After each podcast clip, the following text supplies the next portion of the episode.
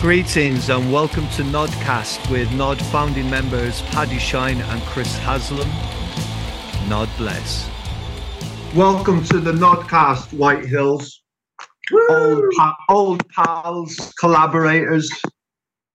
Um, yeah, we kick it off. We always kick it off by just getting a bit of um, a bit of bit of your story, really, a bit of background, and tell us a bit about yourselves. Um, well, we're both insane Yeah, for uh, leading the lives we live. No. Um, well, what? So, I mean, uh, how far back you want to go? You want to go back to like where our, where we were born, like where we grew up, that's or just band? far. Let's just start. Let's start where we intersect with Gnod. 2008. 2006 was it seven? Seven. Seven. 2007. Yeah, 2007. Okay, so here we'll we'll jump back to like 2006. okay, or like a little bit before 2006. So cool. uh, Ego and I had moved to New York. We had been living in New York at that time for like four to five years. Um, we left San Francisco because basically dot coms took over, and what was a vibrant uh, music scene uh, got decimated. And So, so in 2006, that's when the dot com people started moving in. No, no, that was in the late '90s. That was in the Oh. late '90s when that happened. We moved. We moved to New York in '99, Ah, okay. Yeah. and Wow, so, okay. like, as people that we were in bands with out in uh, San Francisco were, you know, getting kind of sick and tired of like, you know, living that life and not getting what they perceived was what they wanted out of it. A lot of those people stopped playing music. So, like the bands that we were in, we found ourselves like without bands. Um, when Ego came out to New York for a summer and did like a summer school program at NYU. And then after that, she was all like, you know, I want to move to New York. And then I was like, I'll go. you know, so then we ended up in New York. Um, it took quite a while for us to kind of figure out what we wanted to do musically. We both had our own bands that we were doing uh, that played around town, but it was like it was kind of funny because it was like I'd be playing guitar and singing when it was my project, and then Ego would be playing guitar and singing when it was her project. We both had the same drummer, and then we would switch off between bass and guitar. So Okay. We kind of did that for a while, trying to, you know, meet people in New York, play around and do whatnot. And then Ego started the Ego Sensation show, which was a completely different thing. And she can talk about that. Um, What was that, Ego? Oh, it was like um uh, performance art.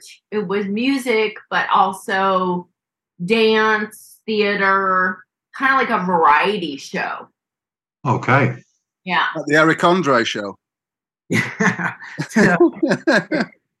so, so basically, like, like around two, 2003, um, you know, after both of us had done some recording and after there were some venues that we were like able to play in and, and whatnot, um, I just, I bought like an early version of Pro Tools and started on my own to record what became, uh, either known as no game to play or they've got blood like you've got blood. Okay, so I basically recorded this album. I don't remember how long it took me. Um, and then I sent it to two people. I sent it to Julian Cope and I sent it to Adrian Shaw. Do you guys know who Adrian Shaw is? No. He's No. the guy that's been playing bass in, with the Bevis Frond. Oh, okay. Yeah, I know. uh, Yeah. He he goes as far back as he was the last bassist in uh, T Rex, Wow. you know. Wow. But he was also um, Hawkwind's bassist during the like Quark Strangeness and Charm era. Okay. And so he was running Woronzow, you know, with Nick Saloman at the time. I had had some contact with both of those guys, you know, through mail. This was all before email. Um, so I had sent Julian a copy of what this no game to play was, and I sent one to Adrian. And both of them ended up getting back to me. Adrian was like really into it. Nick was really into it, but they had no money to release anything, so they weren't releasing any other stuff. And when Julian got back to me, he's like, I want to release this. He goes, I don't know when, but he goes, I have this idea. Just, you know, are you cool with it? You know, just let me work on my time frame kind of thing. And so basically, three years after having done this was when uh, he released They've Got Blood Like You've Got Blood on Fuck Off and Die. Oh. And Mhm. that was the impetus really to try to get a an actual band together because the you know I had sampled the drums on that first release um you know did everything on my own on it Okay. The first bedroom pop. yeah yeah Basically. yeah bedroom. yeah um So, so you hadn't even played a gig in those three years. You hadn't like nope wow. and then and then we hooked up with this guy like you know during this process and it was all like oh julian's gonna fucking release this so like you know that first contact that i had with them, like instantly i was like oh my god i need a band together and i need a band together now okay and so we went through a whole process of playing with a bunch of different people um, trying to figure out like a lot you know i think even one lineup we had it was like five people you know, of just trying to, you know, see what worked well and how we could do these things. And so after about a year and a half, almost two years, we found this guy, Bob Balomo, who lived in New Jersey. And so, um, you know, we started to play with him in maybe late 2005, early 2006. And then um, we played like two shows with him in New York. And then come June of 2006, Julian releases They've Got Blood Like You've Got Blood, and then invites us to come and play with him, opening up for him at uh, KOKO in London on the tour that he was doing at that time. And our drummer, Bob, couldn't come. Julian hooked us up with the drummer and the two of us flew over and the second show or the third show that white hills ever did was in front of 2000 people in london Wow. Yeah. How was the show? How was it? It was fucking nerve-wracking I fucking you know bet. I, I mean it was like you know we uh you know we met Ant who played drums with us at that show literally like maybe two hours before uh, we were on stage with him. We met at a pub right around the corner from KOKO, you know, having some beers, chatting. Julian and his band comes in, then we all like load stuff in, and it was it was fucking mental. I mean, it was it was nerve wracking. You know, but it's really funny because in terms of all the shows we've done in our career and how uh, how well prepared and tight that we've been for so many things, it was probably one of the shows we were the least prepared, least tight for, but really the um, the reception and the um, you know the the benefits that came from that show were so great Mm, actually yeah.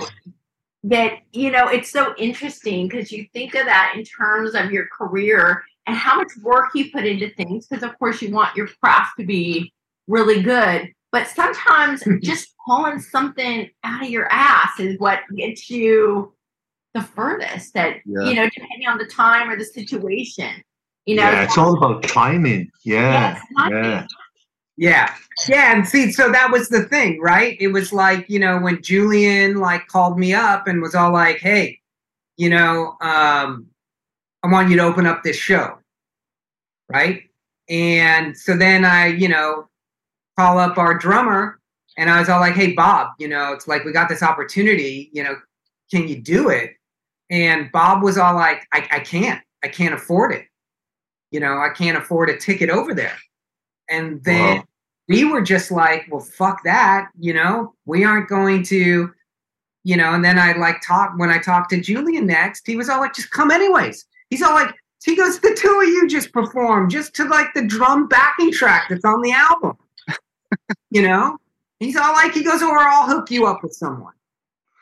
I love that. I Yeah. love that. Yeah. Like, So just fucking do it. yeah, exactly. You know, you don't I mean, you don't get anywhere in life if you don't take a risk. Yeah, you don't get Yeah. those Sure. kinds of opportunities every day, for sure. Yeah. When the shit goes down, you better be ready. Yeah, Yeah. exactly. But so so basically that show in 2006 kind of snowballed everything. Nice. You know, that's that's what, you know, got uh through Julian and Head Heritage and all that stuff, you know, Chris and Johnny then, you know, found out about us and then, you know, got in touch with us about wanting to release something and you know, we shortly after that show had released like the first proper album of a, a full band together, Glitter Glamour Atrocity, Mhm. um, which, and you know, unbeknownst to us, because it was just self-released, we just you know paid to press a hundred CDs, right? You know, just hopefully we can sell all these ourselves, kind of thing, and didn't send it to press or anything. Um, neither of us had any idea what Pitchfork was, and somewhere along the way, it got this review on Pitchfork, and then our MySpace page kind of blew up. Yeah. Nice. And yeah, so it's just kind of like this snowball of, of crap. Yeah, and, and what was the musical landscape at the time? Because it was obviously what you were doing was fresh, wasn't it? Uh, it was, you know, it was kind of like a bit of an outlier in the musical landscape of the time, right? You know, I, Yeah. I can't even remember what kind of music, what was happening, who was touring, and what what people were listening to. Like what what pulled people into White Hills, you know? Oh, well, I, I was just going to say in New York, the kind of music that was happening in New York City was stuff like the Yeah, Yeah, Yeahs, Interpol, Strokes, Interpol. you know, and then on a more interesting side, Oneida Liars, Yeah, yeah. Act Right. Dice. mhm. But it, yeah, there wasn't really that kind of. um There was no no guitar heavy, freak out, spacey, drony. Um, you know, I don't, I don't know. Per- personally, I think White Hills kind of encompasses like such a a wide scope of what people will call a genre. And I think that that is evident in how, you know, you'll see people write about us as a metal band or as a drone band or Yeah. as a, a desert rock band Yeah. As a space band or a psychedelic band or whatever, or even punk and industrial, you Yeah. know, uh, because And- it was at the beginning of this kind of psych rock revival, if we can call it that, wasn't it? The psych Yeah. thing started to sort of kick off around 2007, I'd say, really. yeah, You know, but but So even you- you still, it's like us and even like you guys, you know, it's like I see both of our bands as outliers in that scene in so many ways because it's like um you know you don't sound like the grateful dead we don't sound like jefferson airplane you know um Yeah. and our both of our musics are informed from such a wide variety of things yeah. it's it almost seems like the only place to put either of us was in psychedelic Yeah. Yeah. you know Kind of funny though when you start off in it and you do your first thing, and then everyone goes, "Oh, this is what they are." yeah And like, well, wait till the next thing and then say say. So. You feel like you know, don't say anything about us to nail on the head because in five years' time, you know, we'll see where it is then, and it could be something Yeah. totally different. I mean, it was always the case with us where we did we, we never really wanted to set on one kind of sound, you know, and in rehearsals we were never really doing in like jamming as one band doing a particular set of songs. It was just whatever came along and wherever it took itself, really, you know. Yeah. Yeah, I mean that's it- you know.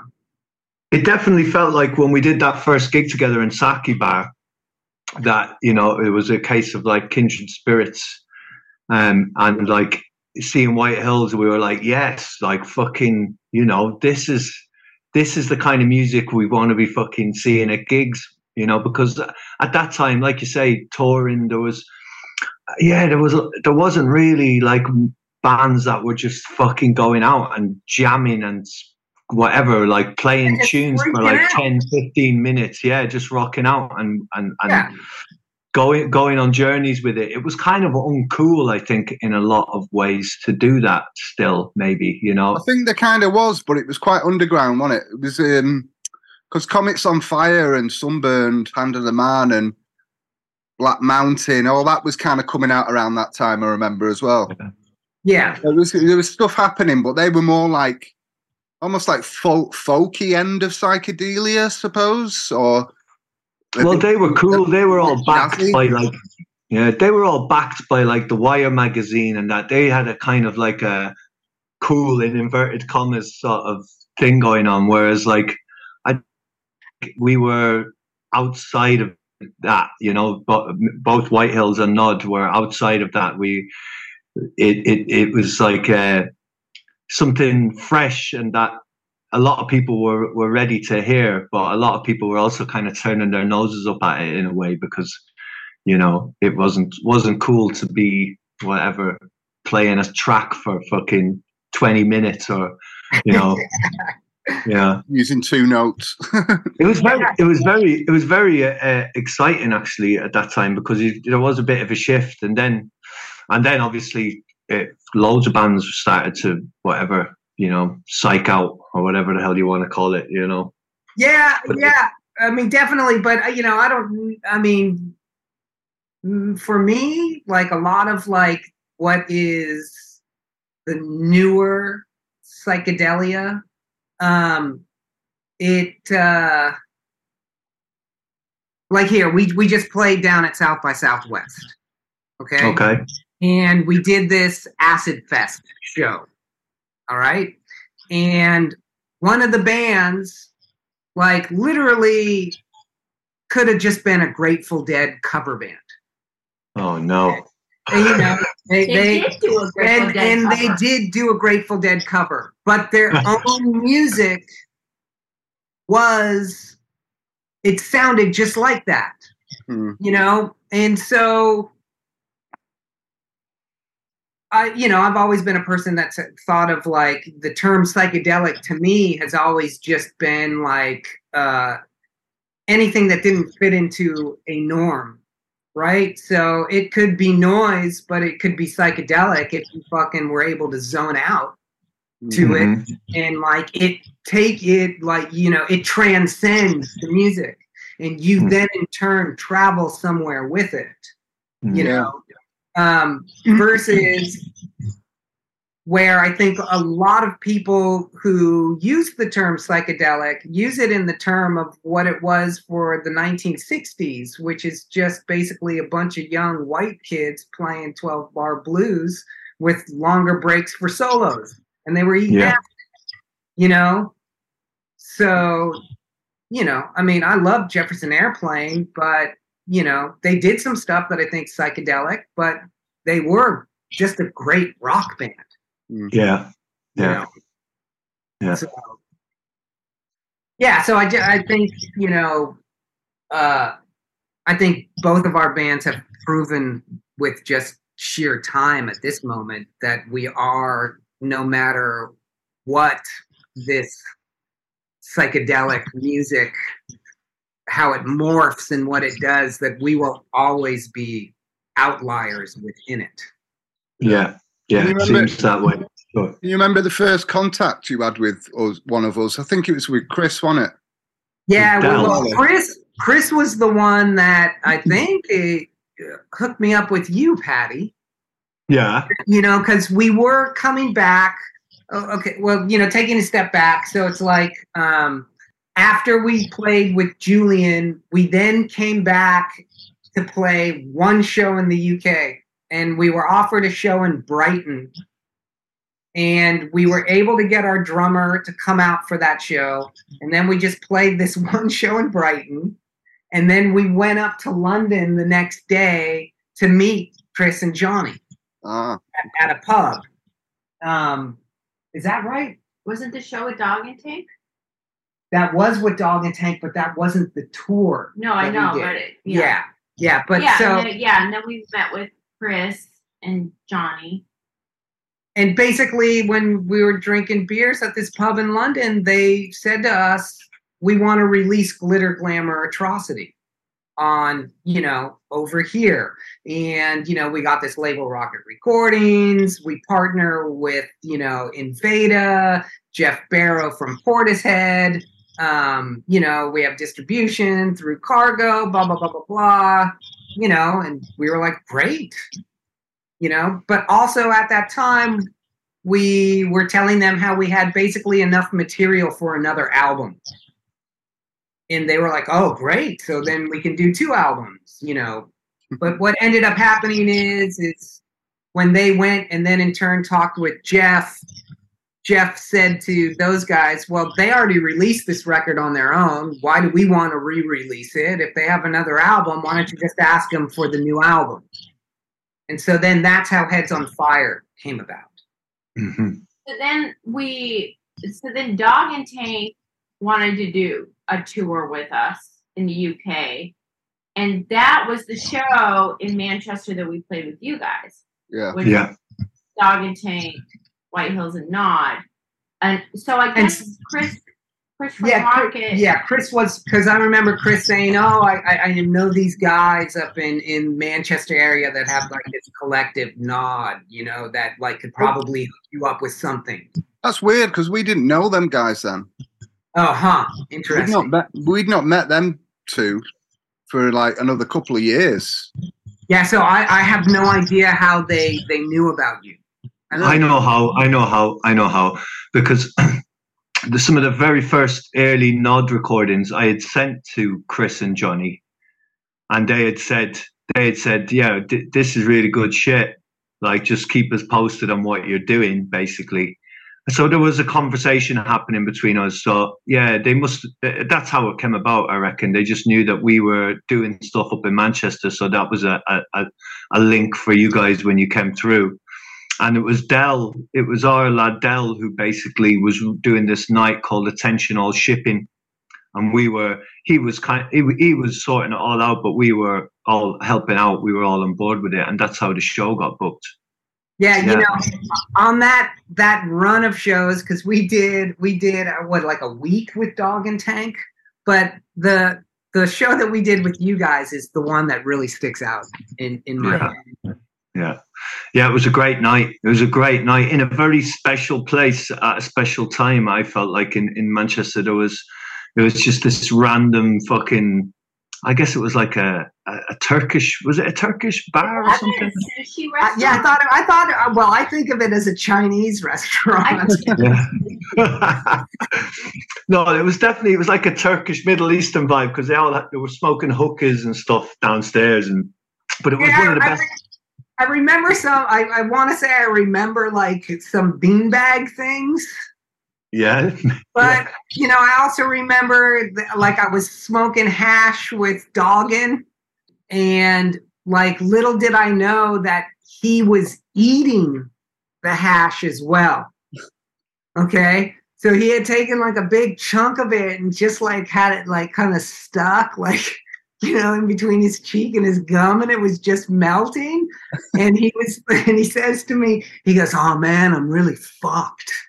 He's all like, I don't know if I can play tonight. I'm so fucked, man. He's all like, he goes, he goes, look at my makeup because I fucking put the makeup on all fucking wrong. It's all lopsided, you know. And and I was all like, well, I said, dude, I'm not that fucking high. He's all like, he goes, yeah, but I'm eating it. He's all like, you should have some too. you know, I was like, ah, I don't know if I want to eat it, you know, if you're as fucking high as you're saying. But, anyways, I just remember being really fucking high. And I just remember like, um, it was just like, it seemed that like everybody that was there, whether you were in the band or you weren't, and I don't even have any recollection on how many people were actually there. But it just seemed like it was an event that everybody was just like super fucking happy. You know? Yeah. and and having a fucking great time you know and it was just like nothing mattered except for what was going on in that room Yeah. That was a funny show for Yeah, us was- because before that as well, we'd always just done it as like we've done gigs as like guitars and drum kit and like other people playing various things around that. And then uh, I'd broken my collarbone, so I couldn't play bass for two months. So I was playing keyboard for that gig, sat down playing keyboard. And we'd, we'd never done that setup before, but we just kind of had this gig booked and we thought, well, we're gonna have to get round it somehow. yeah But we kind of just it was our first foray into just like changing it up a bit and going a bit more electronic. Really, I think.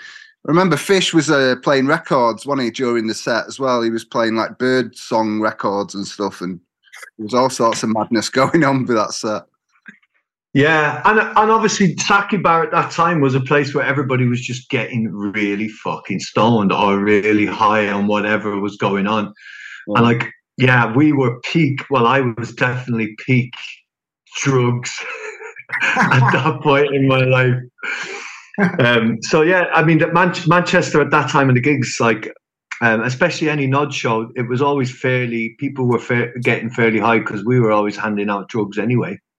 So it's kind of perfect, perfect scenario for playing fucking weird, you know, heavy music at. Yeah and you know ultimately like probably at that point when we played with you guys it maybe was like the sixth show we've ever played you know because there wasn't necessarily that many opportunities for us in new york at that time to play places Yeah, you guys living at the House of Doom or something like that? yeah. Did you stay there? No, but you Come back invited us. You said you're welcome at the House of Doom. House of Doom. Castle of Doom. Castle of Doom. Castle of Doom. Doom. Oh, the castle, not a house. Um, Yeah, we, we should have, but it was, you know, Doggin, Doggin and remember Ant. And, you know, those guys were from Nottingham and they were all like, oh, it's not that long of a oh, drive. they want to go back. they wanted to go, they wanted to go home. You know, they wanted to stay at home. And was it was it kind of there and then that we decided to collaborate? Yeah, I think, like- yeah. I, I don't know if it was right then, but it was definitely shortly afterwards that um, that is what Aquarian Downer ended up like happening from. Yeah. out, out- Yeah. you know which i mean that time you know to me it's just like uh it was like a golden moment in some ways for an underground band at that time because you could one people were still buying music right you know two computers you had the access to burn your own cds mm-hmm. Yeah. Okay. So you could do all kinds of creative things. And then you had places like, you know, Aquarius Records in San Francisco that were out Yeah. there seeking like, you know, all this this realm of, you know, I guess what you could say is its version of cassette Hmm. culture. Yeah. You know? Yeah. CDR culture. CDR culture was fucking amazing. Yeah. Like I remember going to see Sunburn Hand of the Man, and they just they must have had like two hundred C different CDRs that they were obviously just burning on the road. um, And we, we went to see them. They just like at some at one point they were just like, oh, just just take them. You know, like they, they stopped they, you know, they stopped selling them to us. They were like, just fucking take them, man. Just, But that, that was great because we used to do that in the early days. We used to just go to other people's gigs and give our CDRs out to people and say, "Yeah, if you like this, have a listen to this," you know. And Yeah. it was a really great way of spreading the vibe. And it, well, yeah, it was like a golden moment because yeah, people were still buying music, but we then we we had MySpace to spread the word on the internet, you know. Yeah. So yeah, it was a good time. And and like so we did we did Aquarian Downer, so that was 2007 and 2008.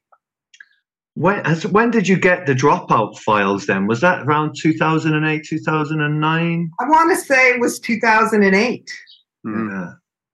but but like you know it was something that i sat on like we we started to get busy Yeah. um you know and it was still before it was still before thrill jockey but you know chris and johnny were doing a lot of help for us you know over in the uk and then we you know came back another time afterwards and we did some shows with thought forms and i want to say there was one sh- the show in bristol didn't you guys do that show with us and thought forms in bristol in that weird pub that had the the back room that kind of looked like a hunting lodge Yeah, was it the Louisiana or something like that? i, I don't remember Louisiana. the- I- Yeah, it was. It was the Louisiana. Yeah, Yeah. it was And around then- the river. It was around the river, wasn't it? Yes. And, Yeah. and I think it was at that on that same trip that we also played in Lancaster together. Oh yeah, the Yorkshire House. Yeah, yeah, yeah. And we all stayed at Marion's. Mm-hmm. Yeah, yeah. God, you know, every once in a while, like I'll be looking through some like folder of audio like on the computer and I'll come across like some unnamed file and I'll hit play and it's like the fucking party banter from that fucking night. You know? like someone on the piano, king, king, king, king, king. You hear people like, hey, you got another fucking pint of cider, you know, or whatever. It's just fucking nuts. It was like, ah, yes. Wow. Wow, we should release it. We should release Yeah. that file, man. Release that fucking file. Drop Yeah, out two. Drop out three. Was that was that around the time then? So I mean, I'm jumping from I'm jumping from place to place, but was it was that around the time then you also got involved with Thrill Jockey uh, after That those was, tours? Jockey was a little bit later than that. That was like 2010, right? Okay. Was it two, or 2009? Okay, so Dropout had probably been released before you got involved with Thrill Jockey, was The it? Dropout Or- was actually released afterwards Oh wow, okay.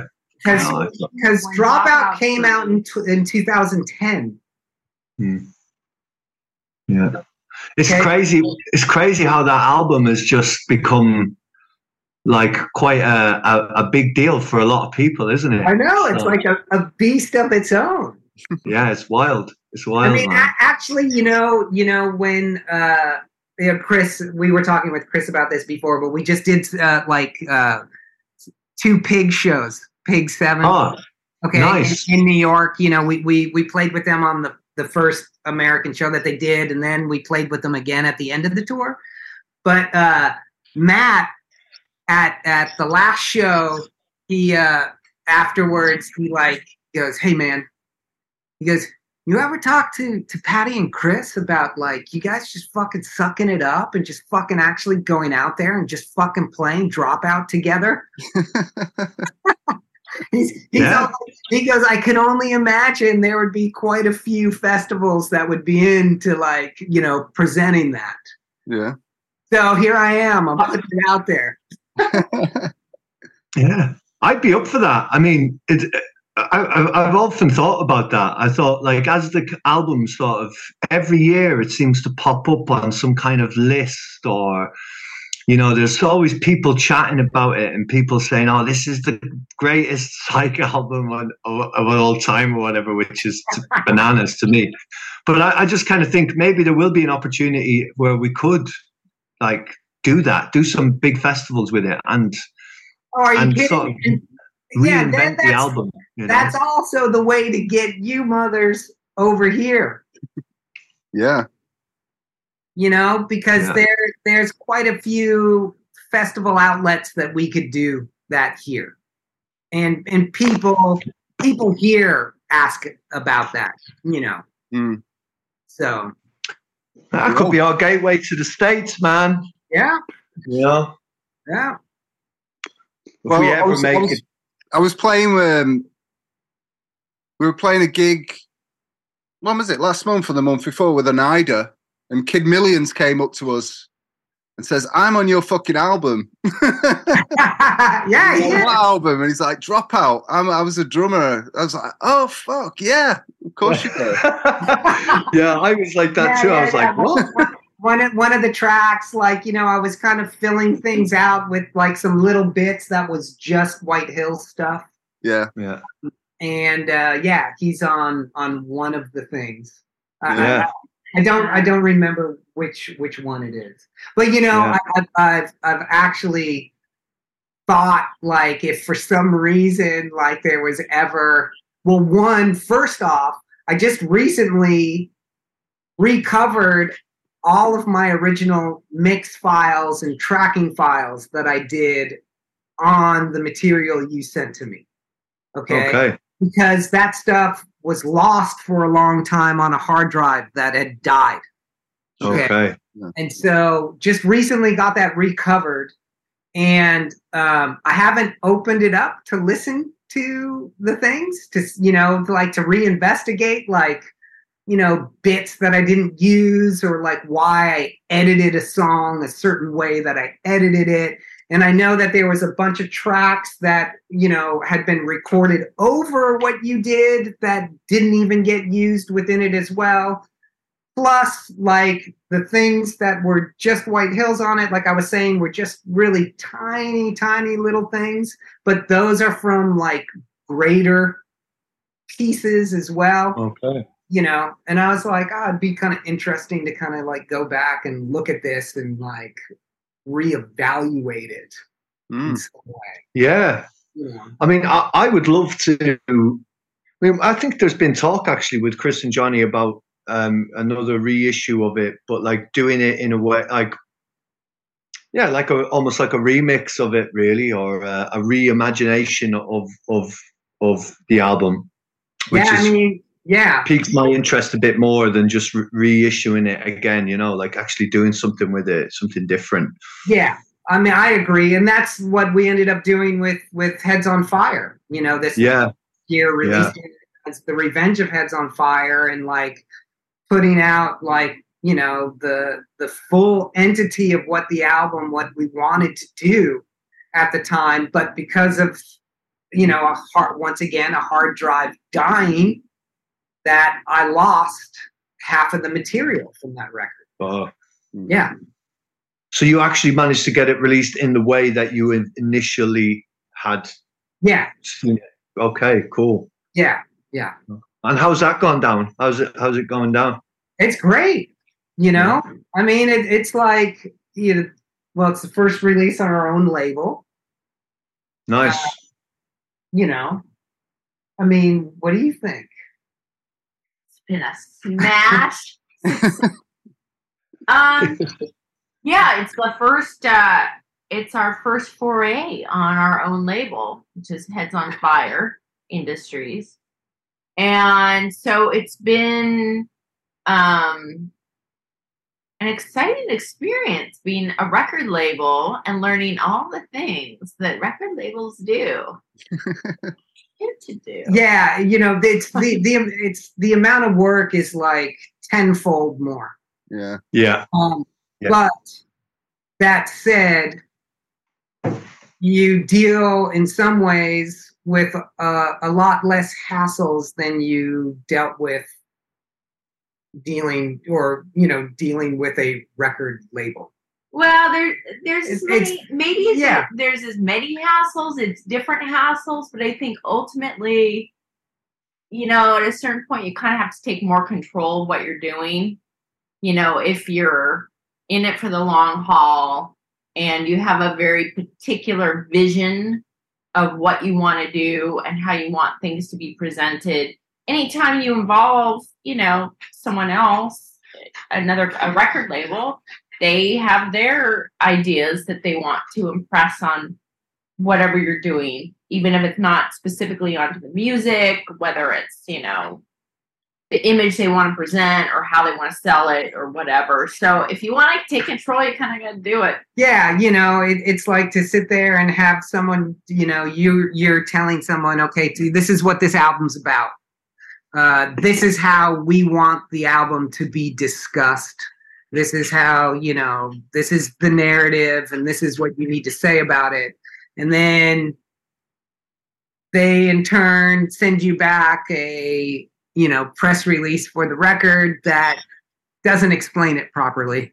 Mm. and then you go back to them and say no you're missing the point on this. This is how it needs to be discussed. It needs to be framed in this way. And then like you know when someone at some point is all like no we're done this is what we're doing you know and then you're like well fuck you know this is like it's my piece But what about what about actually what about actually selling it? So I mean, like obviously the environment of which we release music on now is absolutely insane.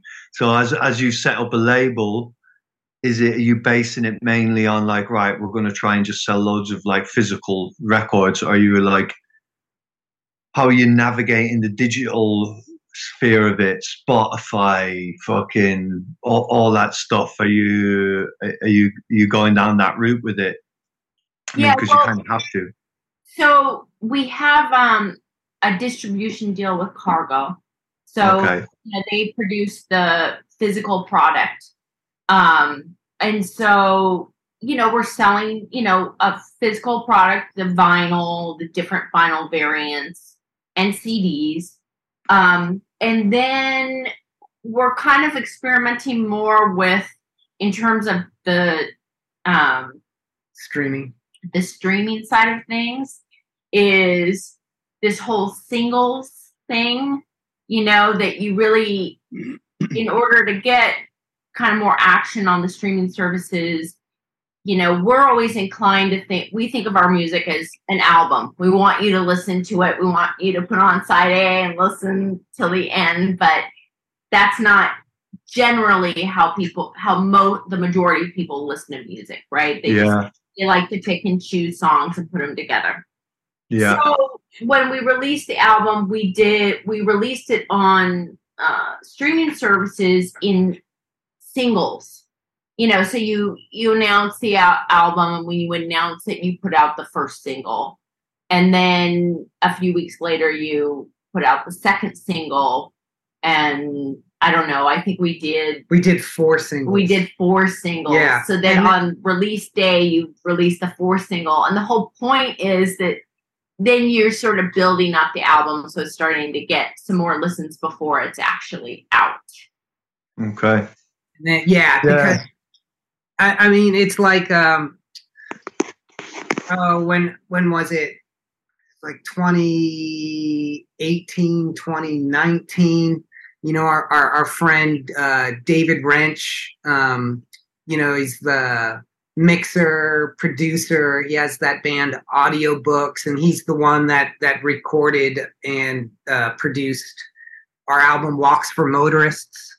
Yeah. Uh, he you know he was out in the us like trying to drum up some mixing business and at that time he was saying that like every label person that he was speaking to uh they weren't concerned with albums at all they could Mm. care less about albums and that the future was just singles and all that they wanted was a singles for streaming platforms Mm. and it's like that's ultimately what it is. So it's like actually right now this year we're experimenting with releasing a single every four months right? Three months?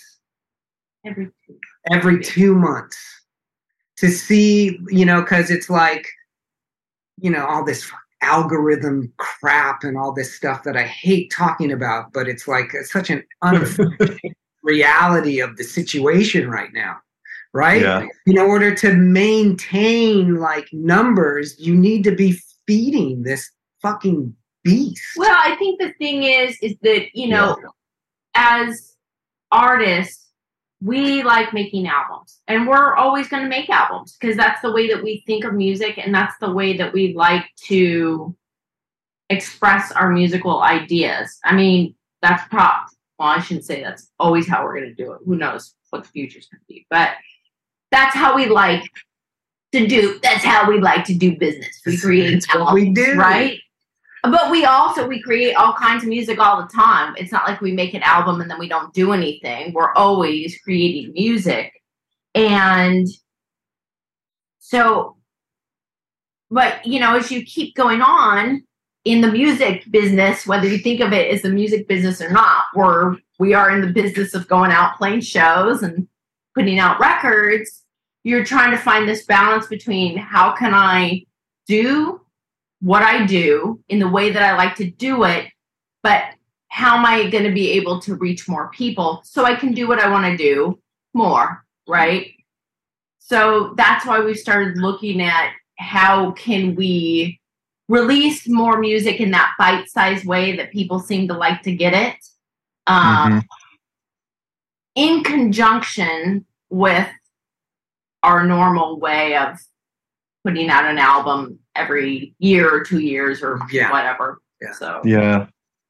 Yeah, it's, it's it's it has become really mad, hasn't it? Like navigating this fucking whole I mean, do you just leave that to Chris and Johnny to deal with? Pretty much, yeah, pretty much. I mean, th- those guys, they've kind of got it down, and like, yeah, we have a good thing. I mean, with Gnod, we just really concentrate on just getting getting an album together, and we. I'll be honest, I don't really think of it beyond that. In regards to, I mean, me and Chris have been having conversations about streaming recently. Um, Chris has got a very pragmatic and sensible approach to it. And I'm like, we should just take everything off fucking Spotify. We just fuck it all. I don't. I'm, I'm like, I don't give a damn. I don't want. I don't want people to be listening to crap MP3s on Spotify. You know, like I have a bit more of a sort of reactionary kind of like. There has to be a new, a different way of doing doing this. But Chris has got a very sensible approach, which makes a lot of sense. Which is and hearing what you're saying, this idea of releasing singles and stuff, like, yeah, I guess thinking about it, I think that's how, how it's been working for us, isn't it? Like we we we the last few albums we've been releasing a lot more singles from him than we would normally do, Mm. just for the digital realm. But it's all really boring, isn't it? It's all really like the algorithm stuff and all that. It's like it's really I don't know. I tend to stay away from it because, uh, like you were saying, it is it's it's shit to think about and shit to talk about. Yeah, And I especially don't, I, I don't know what to. I just don't know where I am with it. All I know is that there's like I've got to make some music and, yeah, and do, some, exactly. do some gigs, whatever it takes, whatever it takes to get out there and keep doing it. You know. Yeah, like the uh, last thing, last thing I want to ever call myself or identify as is a content creator. Yeah. Yeah. You know, it's like, fuck you. You know, it's like what a Yeah. way to take the magic out of out of writing music to call your music content. Yeah. It's Yeah. like what's in a tooth toothpaste tube. Yeah, and, and, and it cheapens it, it. It cheapens it. It allows the streaming services to rape the artist, you know, and it's like um, art is not content. Now, not to Mm. say that there isn't music that I would say, yeah, that's content. Okay, but we don't make content. You don't make Mm. content. No, but maybe we should. Maybe we should all start. maybe we should like do a, a, a version of Dropout that is specifically for content on Instagram and TikTok, so that people like can use. style. Yeah, people can use it for like thirty seconds, and we can just get it shared and spread all over the fucking world, and have people like whatever the fuck they do dancing to it and whatever, chopping their fingers off to it. We can do like what Devo did, right? They did uh, Devo Easy Listening. They Yeah. made Huh? elevator Muzak, The all music versions. Yeah. Yeah. yeah, I mean, they, they were on it. They were on it. It's it's kind right? of tricky, isn't it? It's kind of tricky thinking about that, like, and um, how basically people don't really listen to albums that much anymore, but people are mad for creating playlists. That's how most most people consume music now. Is like a playlist. Yeah. Yeah, yeah, Yeah, but Yeah. see, so you know, so it's like you know, we want to release records, we want to release them on our own terms, start our own label. We're fortunate enough to get a distribution deal because something like that is not easy. not And easy. No, not no. easy when we were even, you know, discussing it, which was like when everything shut down.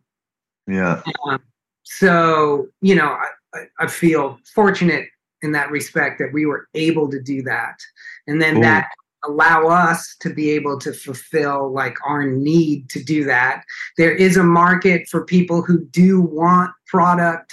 That market, you know, is always going like this, but it's Mhm. like you know, the album sold out, so it's like brilliant. good with that, you know. Is Heads on Fire Industries a vehicle mainly for White Hills, or are you going to be releasing anything, any other bands on there? Or I would love to release other bands on it. You know, Okay. it's like right now it's just purely a financial reason why we aren't. yeah, Okay. Yeah. So, We're, we're getting it up to speed. We're still in the getting it up to speed phase. yeah. So once we get it going, that is our goal is to Mm. release other music as well. I fucking love how industrious you guys are with it. It's it's amazing, really. You know, it's It never uh, stops. yeah, yeah, You know, fucking, it's incredible. we're, we're we're basically working on two different albums right now. Wow. Yeah. Um, you know, so Yeah, we're working on our White album at the moment. oh, so so does that mean that we're going to get some some more acoustic bits out of you on a Gnod Yeah, record? might do. You might do. Yeah, yeah. The acoustic, the not acoustic album is in the pipeline as well. That's something that we've been sort of, kind of. Uh, it's in it's in the uh, ideas phase at the moment, really. But um, it's something that we'd like to do. Uh, definitely, just to change it up for because we've been sort of slamming people with the heavy shit now for a while. It would be really nice to like start doing gigs where you force people into a different space with it, you know? Yeah, It's, yeah, like, Just to change things up. But again, that's well, that's yeah, that's a bit of work. But we'll get the white album out of the way first, and then we'll think about the acoustic album. And then we'll get onto the Let It Be phase of it. You know, where we're never we never do a gig ever again, and we're just like just playing on people's rooftops every now and then. Well, I guess like so. I mean, are, are you doing a lot of gigs? Are you playing live a lot over in the states? Uh, well, we just did a huge tour in the states. Um, well, I guess it was last summer, July and August. We did like 40 dates all over the country. 14,000 miles of driving. Wow. Wow. And how was it? How how were the gigs? Are people are people into it? Is is live music still a, a fucking thing over there? Music's still a thing, um, but it really depends on where you go because we did a lot of different markets, and some of them um, There's certain areas in this country that are known as flyover.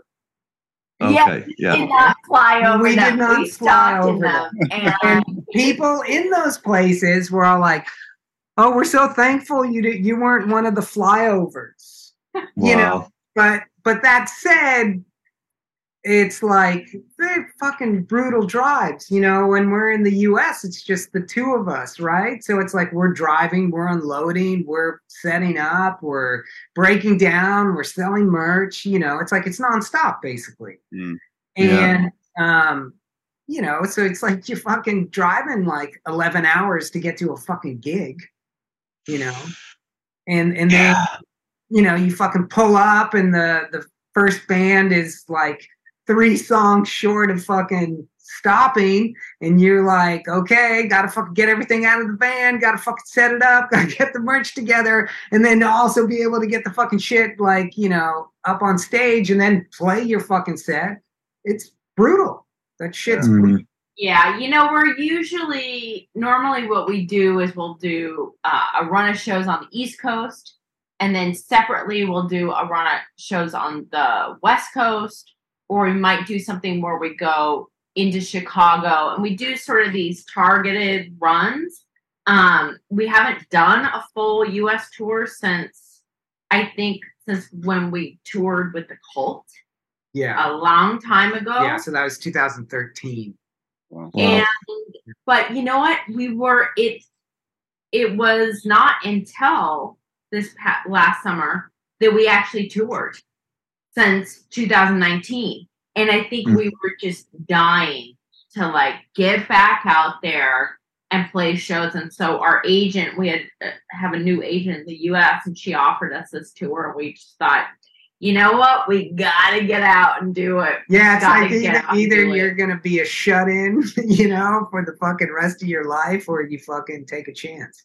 yeah you've got to you've got to take the chance Yeah. i mean yeah that that's one of the things that fucking um not puts me off about touring the states but you know you hear all the stories of like driving for 11 or hours or 14 hours to go and do the the thing for an hour. The, the thing that you're the only reason you're bloody there really is to do the thing for an hour and there's just that grind to get through you know when I was younger, I was like, yeah, great. I'll be in the van just smoking weed. Yeah, 14 hours of smoking weed sounds fucking great, man. But now it's just like, oof, God, that's yeah, that's a grind and a half, you know. Yeah, that that's why that's why it's like you do, you know, like what pigs did, right? You do your fucking East Coast, you know, and then they flew to Texas, and then they did Mhm. Texas, and then they flew to the West Coast, do the Mhm. West Coast, Canada, you know, maybe Mexico, right? And then you fucking like, you know, fly back to Chicago. Chicago's not that far from New York, right? Then you do like, you know, Illinois, uh, Indiana, I think they whatever, went to Pennsylvania, Toronto. upstate New York, and whatever. But you know, You you've gotta want to do it. It's all complicated. there's no ways to do it. do it. yeah. Exactly, yeah, it. yeah. But you just And are, are you guys on the same agency as Pigs? No, Same booking agent? No. no, no. because they're quite. I mean, pigs. The pigs guys, anyway. Uh, Baty and and that they're they're well up on the music industry shit. Anyway, they work in, in the music industry in other ways. Like they're they're fairly fairly clever when it comes to doing doing things like that. You know, they're they're they're on it. They're very on it, guys. Yeah, they, they had it. They had it really together. I was like, wow, man. You know, yeah. Yeah. Yeah, I think I all think- was really good in the Yeah. state. And so that were their gigs good? Yeah. Was it like was it well attended? Was it like Oh yeah, yeah. Yeah. They they were both Vibes. sellouts. yeah? Yeah, Right. I, think, I think even their West Coast shows that a lot. Or, Yeah, like, they, they they had a lot of they had a lot of sold out shows. Yeah. I don't think they had like any any show that was poorly attended. Wow. I'm delighted for them, man. That's good. That's Yeah. really good to good to hear. Yeah. You know, but it's also interesting, right? Because you know, it's like this new record. They have uh they have a company in North America that released it. Okay. and that company previously was just a PR company. Right. You know, so it's like it. Uh, it seemed to me that that company really had it together with promoting like everything that they were doing out here. Mm. You know, which I'm. I know there's some people in the business that are all like, "No, you don't need to do that." Like whatever, but it's like you need to. You know, who's going to find out about it if no one's talking about it? Exactly. Yeah. And like, especially now that there's like I don't know, so much distraction, so much. There's so many bloody bands, and so yeah. I don't know. Um, I mean, I, the, the thing for us, like touring for us in the UK and and and in Europe, it's even with with the COVID stuff, it's not really changed that much. You know, it's not really. I mean, it's stepped up a bit, actually, hasn't it, Chris? No, it has stepped up a lot. Like what you were saying before about the the Liverpool Psych Fest, the guy's demographic being whatever age range, forties to whatever fifties. What we noticed that post COVID, doing our gigs, there was loads of kids coming to our shows. When I say Yeah. kids, like twenty something year olds singing the fucking words of the songs down the front. And it was like, whoa, wait a minute, this is this is new. Like this is new. Like heads like fucking singing along to the tracks and mosh pits of young people. we, we noticed we noticed that in mainland Europe. You know, we we noticed that there was like again like younger people at the shows, which like Yeah. felt great. You know. Yeah. I mean, it's like after when after we did Only Lovers Left Alive, like that was like the first time that we started to see younger people coming to our shows. You know? Dressed as vampires. Yeah, yeah. Yeah, all goth like.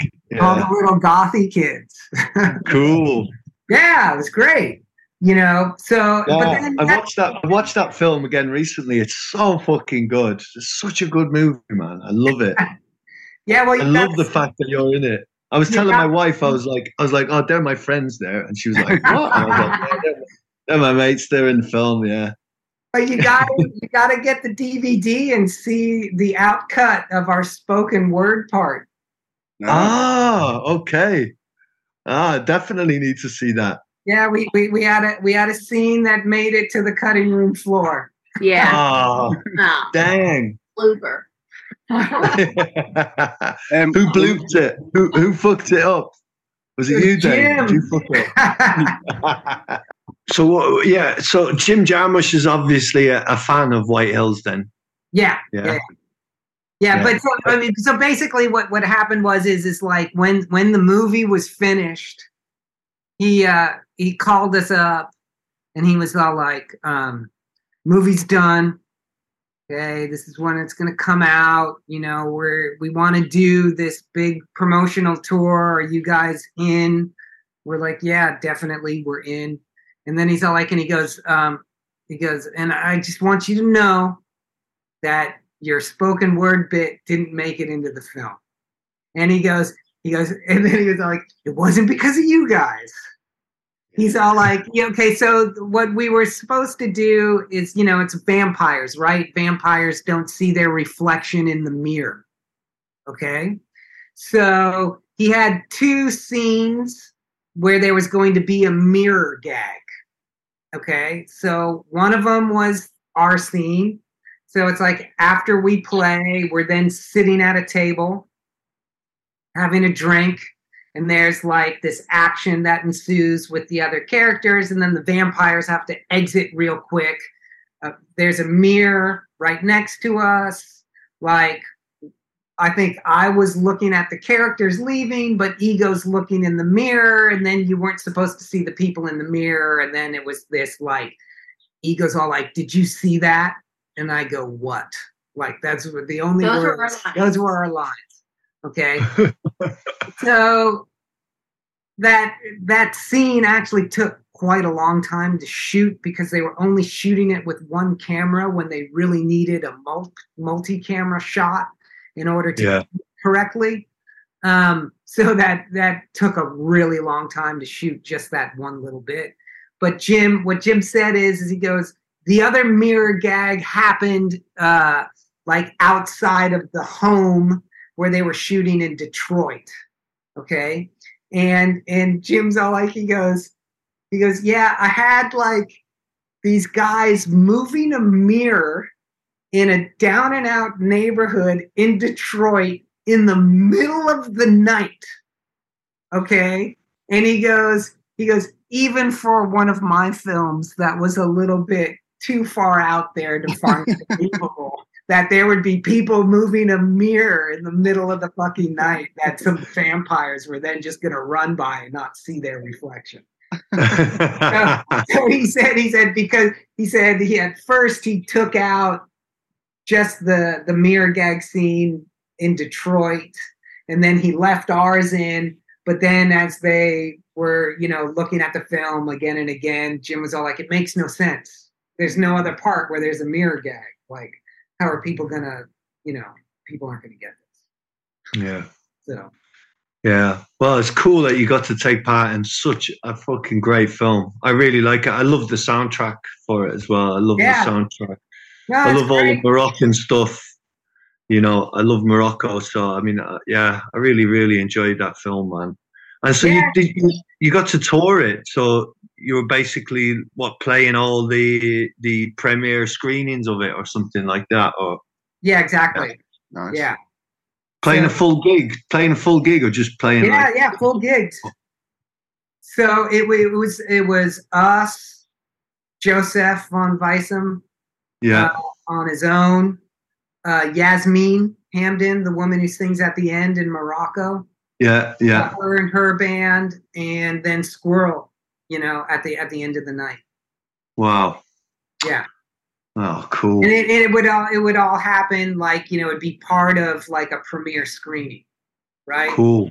So we did one in Paris, we did one in London, Berlin, Hamburg, It was Cologne, Cologne, um, New York. New York, and that was it. Yeah, I think there was just. There wasn't one in LA, right? I don't remember an No. LA one. Wow, not bad, not bad. Now that's that's that sounds like some pretty cool gigging, man. Oh man, that, that- that, that was like Yeah. the the prime of like uh I don't know, like rock starness. That's word.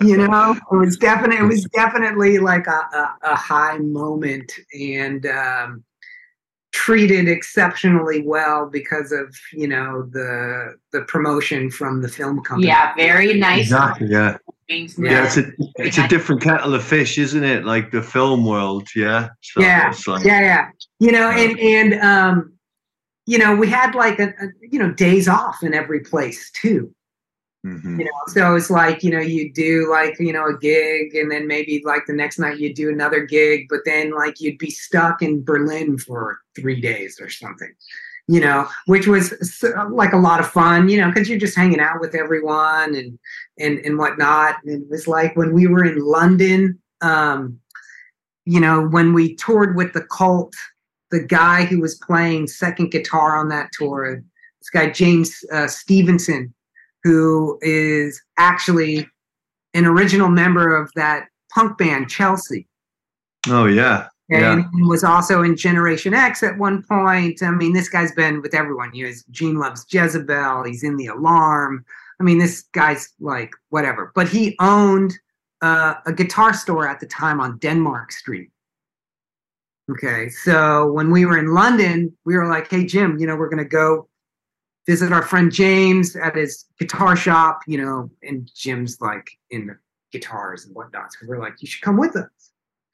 So he's like, "Yeah, yeah, yeah, come, come with you." And then like we're we're going into the to the tube station, and he's like, oh, "I need fucking money.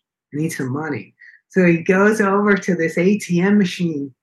Fucking, I don't know how much money did he pull out. He, he, he just took out 200 pounds. Yeah, but he's 200 like, what pounds. you doing? I'm leaving tomorrow. Yeah, exactly, exactly. It was so funny, right? Because he takes out this 200 pounds and then he's instantly like, why the fuck did I do that? I'm not spend this money. You know? He's all like, I'm leaving in a day. yeah.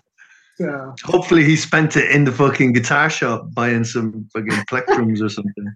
You should have said, "Well, I need a new guitar."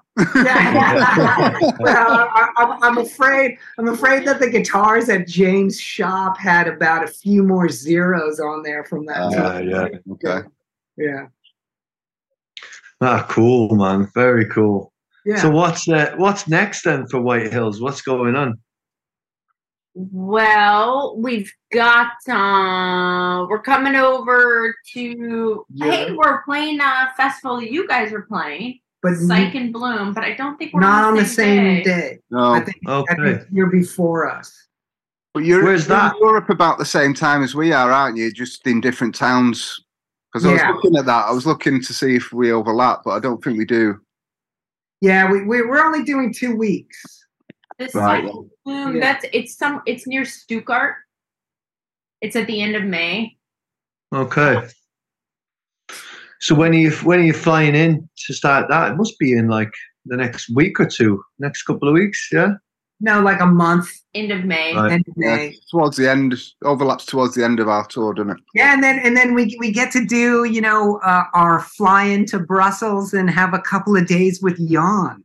Yeah. Yeah, we haven't done we haven't done that Yeah, in years haven't at this point. fun. I mean, we saw you on in because we were there in um, October, Yeah.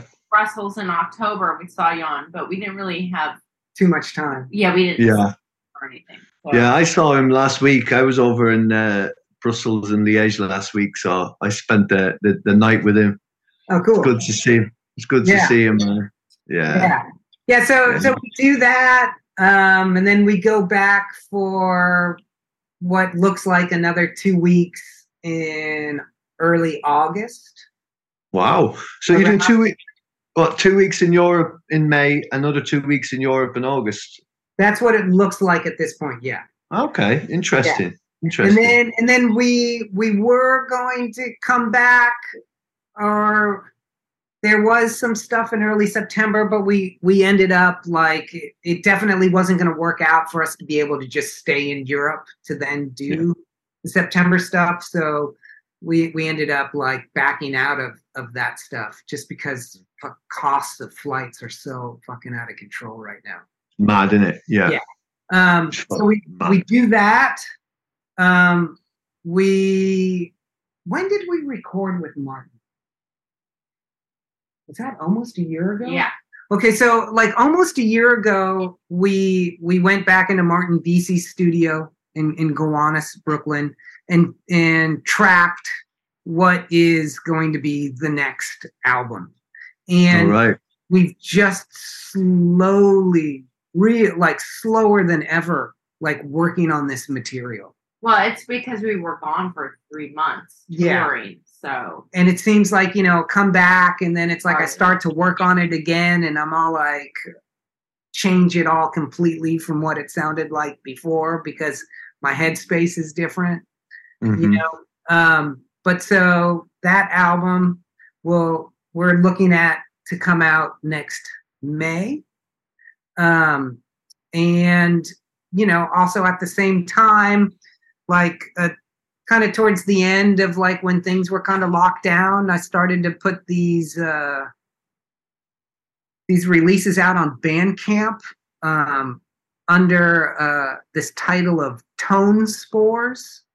And like the kind of the concept of it is like you know like uh like a mushroom right you know Yeah. a mushroom shooting off its spores like out and spreading out so these releases are kind of based on sound in this way of like kind of just it kind of exploding and flowing out within you know like an atmosphere kind of thing Okay. so there's been what will be like the third release in this series that is known as Tone Spores is also being worked on right now.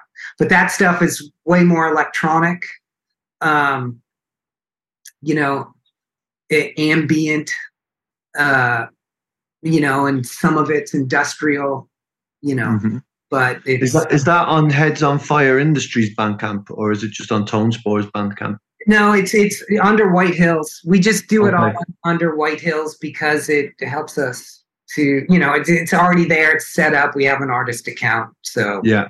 Yeah. Yeah. Yeah. so yeah. Cool. I checked that out. I had no idea that you were doing that. I mean, I'll I'll check it out, man. Yeah, I I, mean, it's like over the pandemic, we did a shit like a shit ton of stuff. We I re, we released eight uh, quarantine series EPs for what was the first eight Bandcamp Fridays. Wow. Okay, and so that was like a mix of new stuff and then going through the archives and finding old stuff. You know, Yeah. and they were all based on this kind of concept of time because you know this whole like idea of time like kind of was just fucking sh- what how people thought of time was completely different right Yeah. Everything was Yeah. just boom, you know so all of those you know it's like this time, the last time, electronic time, one day at a time, uh, time and time again. You know, those are like the various titles from that. And then also playing into it being from new stuff and old stuff, played into this concept of time as well.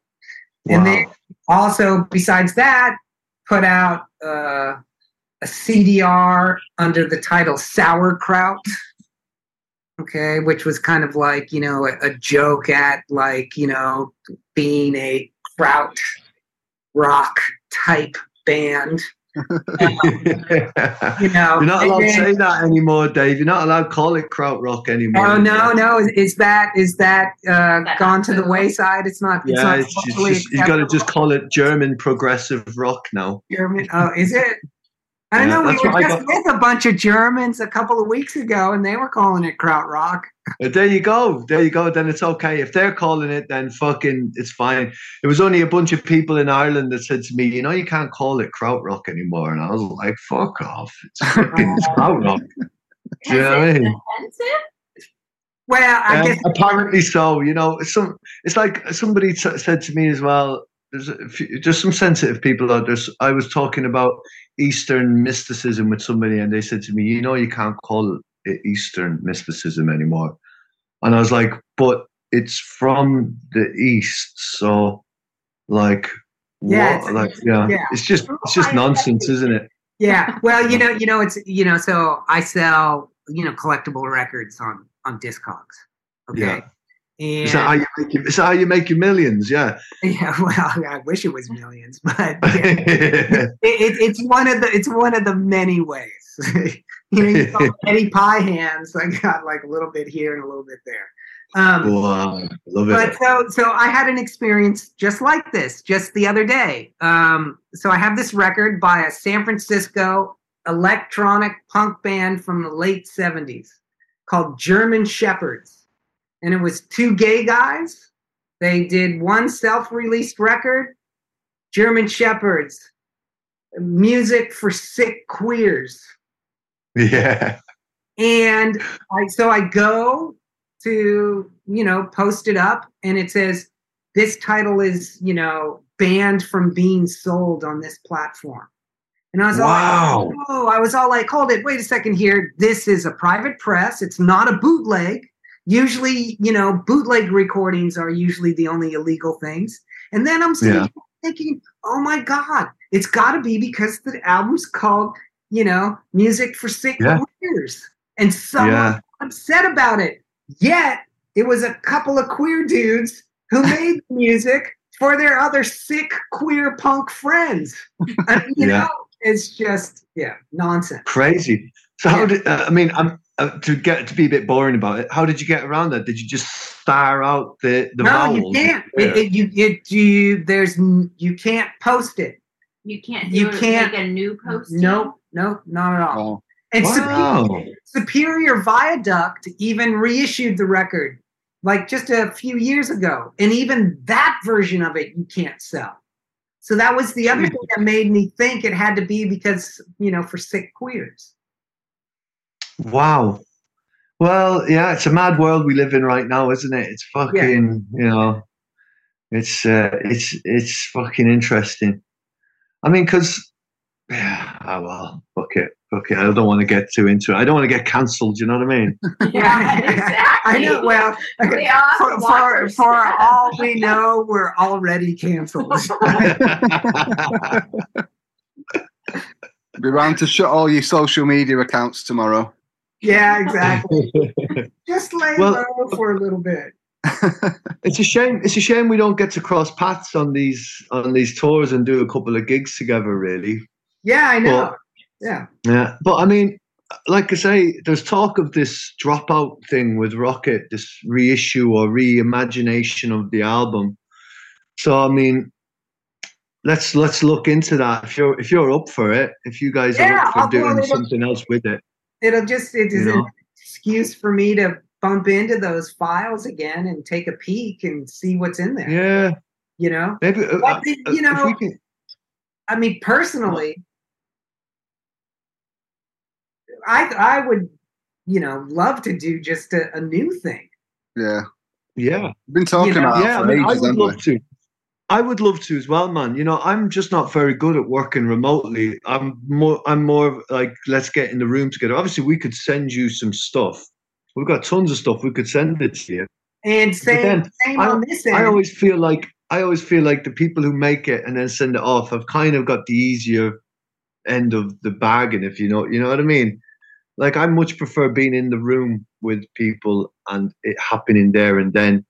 You know, that's where I well, really. you know, I uh, mean, we could try it both ways, you know, and potentially, you know, maybe even, I don't know, at some point figure out how we can actually get in the same room. Yeah, the future's unwritten. We can maybe get into Bob's. yeah. You know. Yeah. Well, well, well, I wonder if there, if one of these fucking festivals, these like um, whatever it's South by Southwest or what's the other kind of psych festival? Uh, is it still Well, happening? Is it called? Levitation, Boston uh, Levitation. Boston Psych Fest. There's I wonder if any of them would be interested. Be interested in giving us a a couple of gigs where we go and we perform Dropout, and it's like a residency. So we perform a version of Dropout, but then we kind of go in and we re-record like a, a Dropout three or whatever. Like we do a new album, you know. But it's it uh, we kind of use the platform of going and, and performing the original Dropout as a way to get to be able to get together so we can do a couple of shows and then maybe get into a studio for three or four days and just fucking see what happens. Yeah, we could do it. we Great could do it at Martin's. Oh yeah. Yeah, Get then cooking. then you can be in the space that, like, you know, Swans did all their early records in. Yeah, that'd be nice. You know, Soak up some of them vibes. I've Yeah. already I've soaked up enough of Michael Gira's vibes. Actually, I don't need any more. You know, when he stayed at the mill, I probably should. I probably shouldn't be admitting this, but I'm going to do it anyway. So I don't because I don't give a fuck. But when he stayed at the mill, uh, they stayed at the B and B at the mill, and I was I was cleaning the mill at the time. I was like looking after the B and B and stuff. So I went downstairs because I was like, well, swans are downstairs. I'm just going to have to go down and sort of pretend I'm making everybody coffee or whatever. I went downstairs and uh, Thor was kicking around, and uh, I gave Thor a tour of the building. Um, and we had a little walk around the mill, and we had a nice conversation. He was a very nice chap. And then we came back into the B and B room, and Gira had come out of his bedroom with like his ten gallon hat on and stuff, and like looking moody. And I made him a coffee, and then they they they they got off. They went in their van to go to the next gig, and I just went straight into Michael Gira's bedroom and just jumped in his bed for ten minutes and just lay there. I just lay there going, "Come on, give me, give it to me, give it, to me, give me some of these vibes." Did, man." did you turn over and give give his pillow a good sniff? I did actually, yeah. I don't mind admitting that I did. yeah, it was good. Yeah, I, I'm sure I got something. Maybe I got some of my my my agginess from it. I don't know. But no, they were all they, they were all they were all very they were all gentlemen really. They were all proper gents at that stage, you know, Yeah. Yeah. Real gents. Um, but yeah, that's my that's my Gira story. Yeah. Cool. Yeah. That's a good one. embarrassing embarrassing as it is you know what i mean jumping in michael Gira's bed would i jump would i jump in his fucking deathbed as quick well, yeah, I say it could be worse. yeah Yeah, he could have been in it. Yeah, exactly. no that would have been better that would have and then, better well, and, well, and then he could have been maybe very welcoming to you while he was in there, which, I mean, depending on which way you go, it's all good or it's not so good. i would have been fine with it all right mike how you doing move on move over mate yeah Yeah, well, it's a sh- like I say, it's a shame we're not meeting up on these gigs, but that, that time will come again. It's just nice that we're all back out on the road. yeah, I'm, I'm I'm intrigued to see what it's going to be like out on the road for us. Obviously, being in the UK now, it's being it's getting a little bit sort of they're, they're putting up more obstacles for the lads from the UK to get over to, to Europe and tour now. It's every year ever since since the Brexit stuff. It's getting a bit more and more like kind of ooh, a few more hoops to jump through. So um, it's In the always UK? interesting. the UK are putting up more obstacles for the EU bands coming over as well. Yeah, yeah. Yeah, it's going Yeah. both ways, isn't it? It's fucking-. Yeah, mm-hmm. it's just good, you know, and it backfires, right? Because the Yeah. one side does one thing, then the other side does something to counteract it, and then there's Yeah. another counteraction. It's like then- who blinks first kind of shite. Yeah, You know, who's gonna who's gonna who's gonna take it further first, and then the other one's like, all right, you know, weird. This band didn't get over to the UK, so fuck the UK band's coming over to the the EU. yeah, Tit for It's fucking hilarious. It's hilarious because it's one of the only things the UK has has of value to export is Mhm. is kind of like music culture and and and and that kind of thing. It's when you think about it, it really is. I think the only thing the UK export is. It's true though. It's just music culture, and they're and they're screwing that. They're absolutely screwing it. So it gets more and more interesting every, every year. Um, we shall see. We shall see. yeah, exactly. Yeah. That's all you can do. Yeah. Yeah. Cool. Cool. Well, it feels like we've come to have we come to a bit of a natural ending there. Although I'm saying that I'm uh, we were chatting before uh, ego sensate the ego sensation show. I'm fucking intrigued. Like, I want to know more. I, how come you're not doing more like sort of ego sensation YouTube channel? Like performance art or something, because uh, when we first met, I do remember. I do remember seeing some stuff. She released a DVD. Yeah, No, that was a long time ago. You know, there's only so many hours in the day. You know what I mean? okay. That's ultimately what it comes down to. I have, I will never in this lifetime be bored. I Yeah, have so many ideas and so many projects that I want to do um, that there's just, you know, but in order to do something well, you have to put you have to put your intention to it, your focus. yeah, So really my focus has mainly been on White Hills because, you know, I enjoy doing it and there's lots to do. So the ego sensation show is just, you know, it's it's a piece of the past. I'm not saying it couldn't happen again. Um She'll have to, you know, lock me up and like say I died. So she'll yeah. die. now I could probably do it when you're still living. Well, I'm not saying I would We'll actually see. be dead, but you know, you could just give me a little like, you know, I don't know, food bag that drips into my mouth or something. You, you could be the assistant that she cuts in half for real. yeah, yeah, yeah, yeah. There you go. Well, I do need assistance for the show, and I, I think that you were an assistant for the show. The show had a limited run in New York City. I actually did a series of live shows. Yeah, this great space that's not there anymore called Collective Unconscious. And mm-hmm. they, they when you walked into this space, they had a massive Tesla coil that Oh wow. was just fucking on, right? Not only was it just on, but it didn't have like a fence around it. you can fucking like walk right up to this thing. And it's just Wow. fucking bonkers. Sounds like Wow. Yeah. Is there any like YouTube video or anything of, of your stuff, Ego, of the Ego Sensation show, or is there any footage of it that people can check out or we can check out?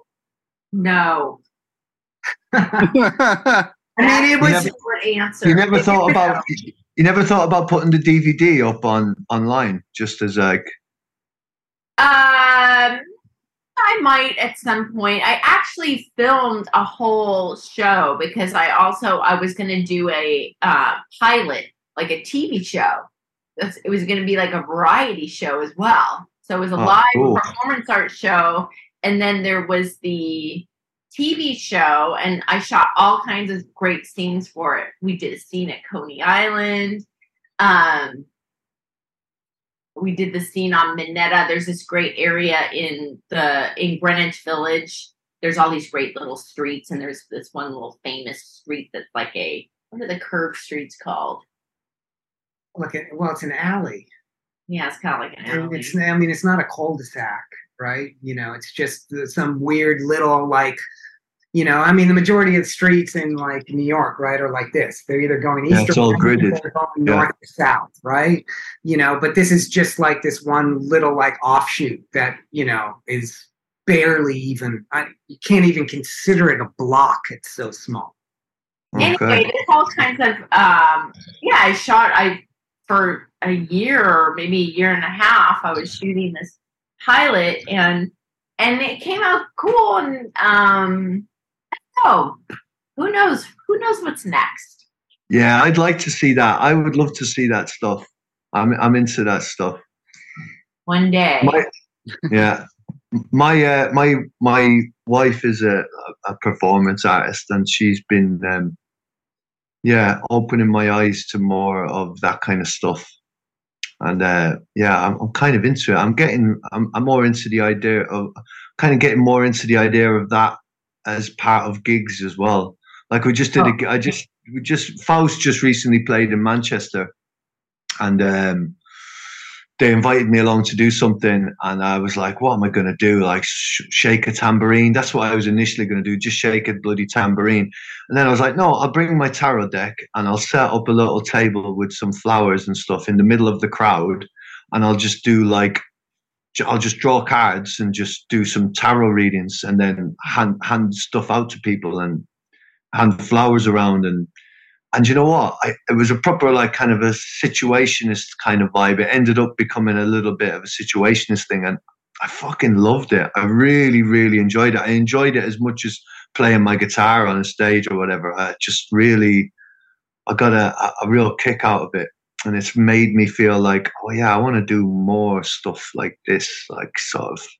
Yeah, I mean, we've always been like that too. We've had Butoh dancers like, you know, fucking perform with us on stage, you know. Cool.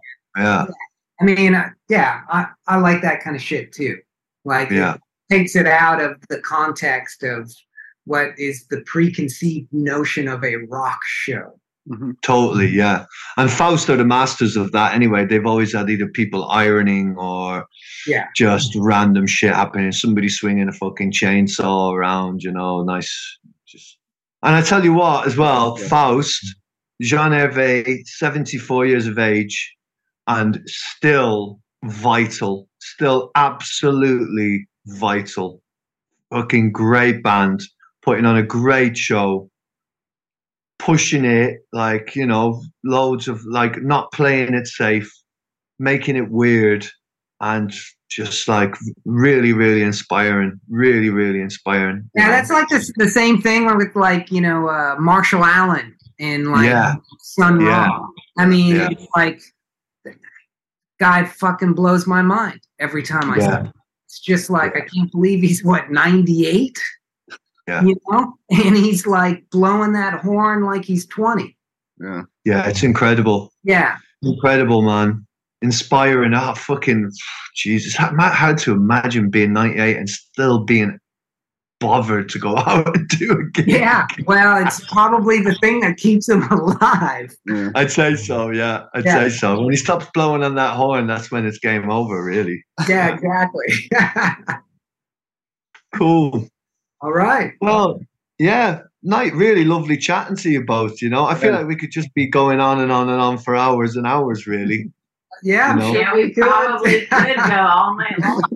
I mean, we could be really nice to do this again when you've got, especially when you maybe got a release, a new album coming out or something, so we can talk about that and just, you know, because this Gnodcast thing, we're we're we're in this, I think, this podcasting thing for the long haul because we're really enjoying chatting to people. But whenever we chat to people, we always feel like, ah.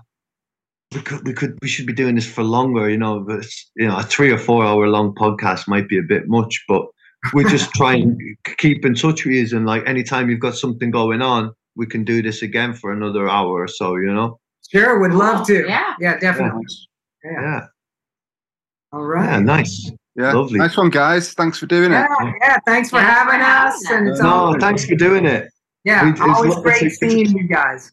yeah it's a lovely excuse as to well. just catch up really you know what i mean so Yeah, yeah, yeah, yeah really nice to catch up yeah, definitely.